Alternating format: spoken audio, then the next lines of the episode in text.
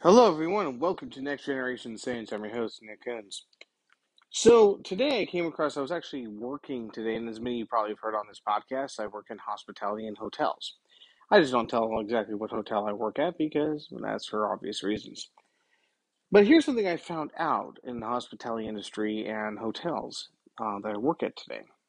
I was notified to move certain things out of the, uh, out of the office, and I came over to find out, and they were told to put into a storage room. It was a bunch of books, and when I investigated further, I was told that these books were Bibles. Now, um, now these the hotel I work at has both Bibles and Books of Mormon that are presented to guests. Even though I'm totally against Mormonism, and I love the Mormon people, don't get me wrong, some of the best people I've ever met. However, their theology is not the theology of Jesus Christ. It is the theology of Joseph Smith. That being said, I didn't want to really talk so much about, oh my gosh, I had the Book of Mormon in some of these hotel rooms. What I'm looking at was what was told to me about why the Bibles were being removed from the hotel rooms. Because I asked them, I said, why, why are we removing a holy, you know, this religious book from the hotel rooms? Their answer was, is because this was a high contact book. Now, I remember walking to the maintenance room because I do maintenance. And I was thinking to myself as I unlock the room, go inside so I can get some tools because of uh, other maintenance issues that I've been made aware of, that we're in the midst of a really the the global pandemic is coming to an end. There's no other way to say this. It is. It's coming to a crashing, screeching halt. It, um, COVID cases are down drastically.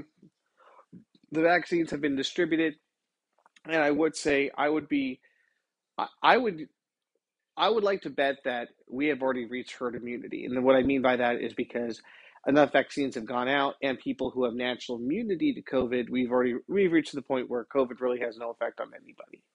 Um, it has a minimal effect uh, nationwide. But anyways, we were in the middle of a global pandemic. Whether or not you believe that that was a global pandemic, I'm going to let you make your decision. But I'm going to stick with it. We were at a global pandemic. And in this middle of this global pandemic, people are being furloughed, they're losing their jobs, they're losing their minds. And you get a lot of thing called cabin fever, where basically you get very irritable, you have a short fuse. You know, we all experienced it in 2020 to one, one extent or another. And in this process, more people committed suicide in 2020 than has ever happened beforehand. And it made me think about this. You're in the middle of this pandemic. People are desperately looking for hope, something. They have no idea what they're going to come out of it. All they do is they turn on the news and they hear COVID deaths are up 200,000 at this point.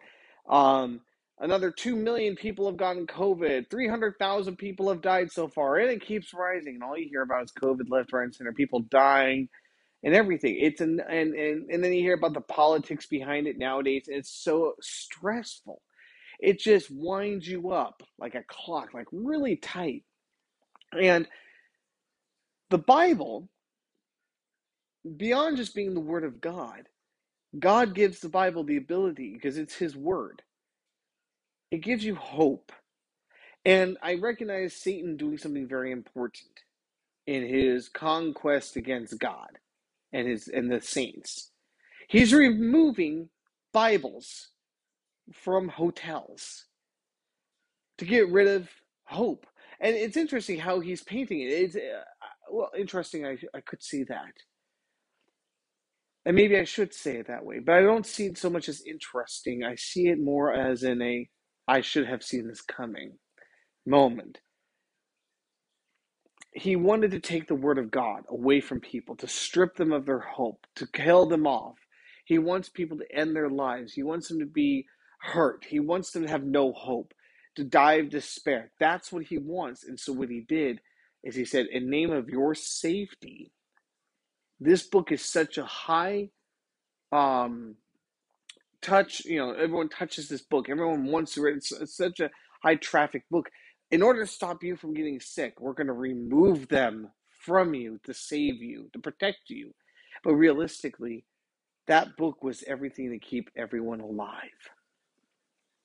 Because if we're talking about a global pandemic, if we're talking about any kind of pandemic or any kind of those situations, the first thing to be removed is God. The first thing to be removed that needs to be kept in place is God's word, the Bible, to give us hope, direction, peace, guidance. That's what we need. We don't need it removed. They're like, oh my gosh, what if you get sick? You can get sick. Who says that God won't heal you? Who says that God won't cure you? Who says we live? Uh, and it's it's so crazy because we live in this is the thought process of my little rant here. We live in the Western civilization that is so much about scientism. It's all about well, science proves this, science shows us that, science, science. Like it, science is like almost like the medication you take and it cures everything. And don't get me wrong, I love I love science, but there are certain things that we all know that go beyond science. Love, hope, compassion, morality. These are things that you can't discover in a scientific lab. It cannot be pour. You can't pour out a gallon of love. You can't um, uh, weigh a pound of peace. You can't um, measure out how many inches hope is. You can't do any of these things. These these things I'm talking about are not premised on a scientific notation or experimentation or implementation. These things are found, these things that you're looking for that the world needed in the midst of the pandemic, amidst of the craziness and the chaos, losing your job or the financial insecurity going on, uh, not knowing what's going to happen next. The biggest thing I would have handed these people are Bibles. Regardless of what you believe in, I would have handed them out and said, You want hope? Right here. You want peace? Right here. I know I probably would have been terminated.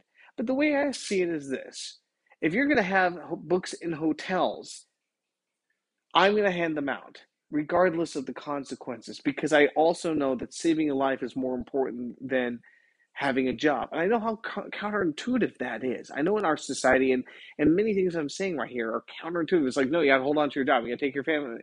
I agree with that notion. But at the same time, if you love somebody, You'll let the God do his work. I would have handed these out. I, I think it was ridiculous that they removed them because they're high volume trafficked books and that could get somebody sick. They're dying of depression. They're dying of no hope. Their soul is being sucked out of their body. They turn on the dagnam news. They, I mean, they turn on the TV to get away from it. And you have censorship on there. You have people talking about it all the time. You have, what, you turn on Facebook, on Instagram, on TikTok, on on Twitter. And what do you receive? You get tons of things about COVID 19. The pandemic continues. What does Dr. Fauci say? Congressman so and so and Senator so and so bicker about this. Funds being researched. The NIH has funded uh, sent funding to uh, to China uh, to Wuhan lab in China to to create this, and all these are true. But the biggest thing we need to do is first clean out the soul. We need to get it where we have hope restored to people. And it's interesting now oh, that our government and many other companies are removing these books because they want to be the savior. They want to be that savior. They don't want to be the one saying, well, you know, a lot of companies like to do this. Well, we don't want, like, I, I work for Disney. And if you've ever been at Disney during certain times of year, they call it Red T shirt day, right? But let's be forthcoming when you go to Disneyland on Red, Shirt Day, which is what they're kind of formally calling it, it's Pride Day. It's Gay Day. We all know that. Gays show up left, right, and center, right? They show up, they're showing their pride of being homosexual or transgender or whatever the heck you are nowadays. And they'll say, and then Disney will come out and say, well, we don't officially celebrate Gay Day, even though they're, you know, you get the Mickey ears out, the rainbows on it, you get the pride thing. They just take off certain words on it so it doesn't, you know, you can kind of do it. But we all know what you're trying to do. We all, it's like saying, I'm not saying you're an idiot, but we all are pretty much calling you an idiot. It's kind of like the elephant in the room. So companies will do that and say, we're not going to support religion, but we're going to have a Bible in the hotel room. Uh huh. And government will take away the Bibles entirely and say, no, we don't want you to look at that. We're going to create a theatrical show in front of you. We can't force you not to read the Bible, but we're going to show you a theater show to get you all, oh, you know, huge on it, and then create the villains and create the heroes. But the more important is, I saw this and I thought, how bad is this? People need this hope. It was removed for their safety. But the way I see it is, you didn't save anyone. This book is what saves somebody. That's who saves it. Jesus Christ poured out the Word of God, poured into pieces of paper with ink written on, put onto it in in characters that are we describe as words that when put together create sentences and create thought and put them together and it's the word of god in front of you it's just something that kind of hit me today and i was like wow. They took it out when it was needed the most. Who could it have saved? Food for thought huh? So next time we meet again. May god richly bless you all my dearly beloved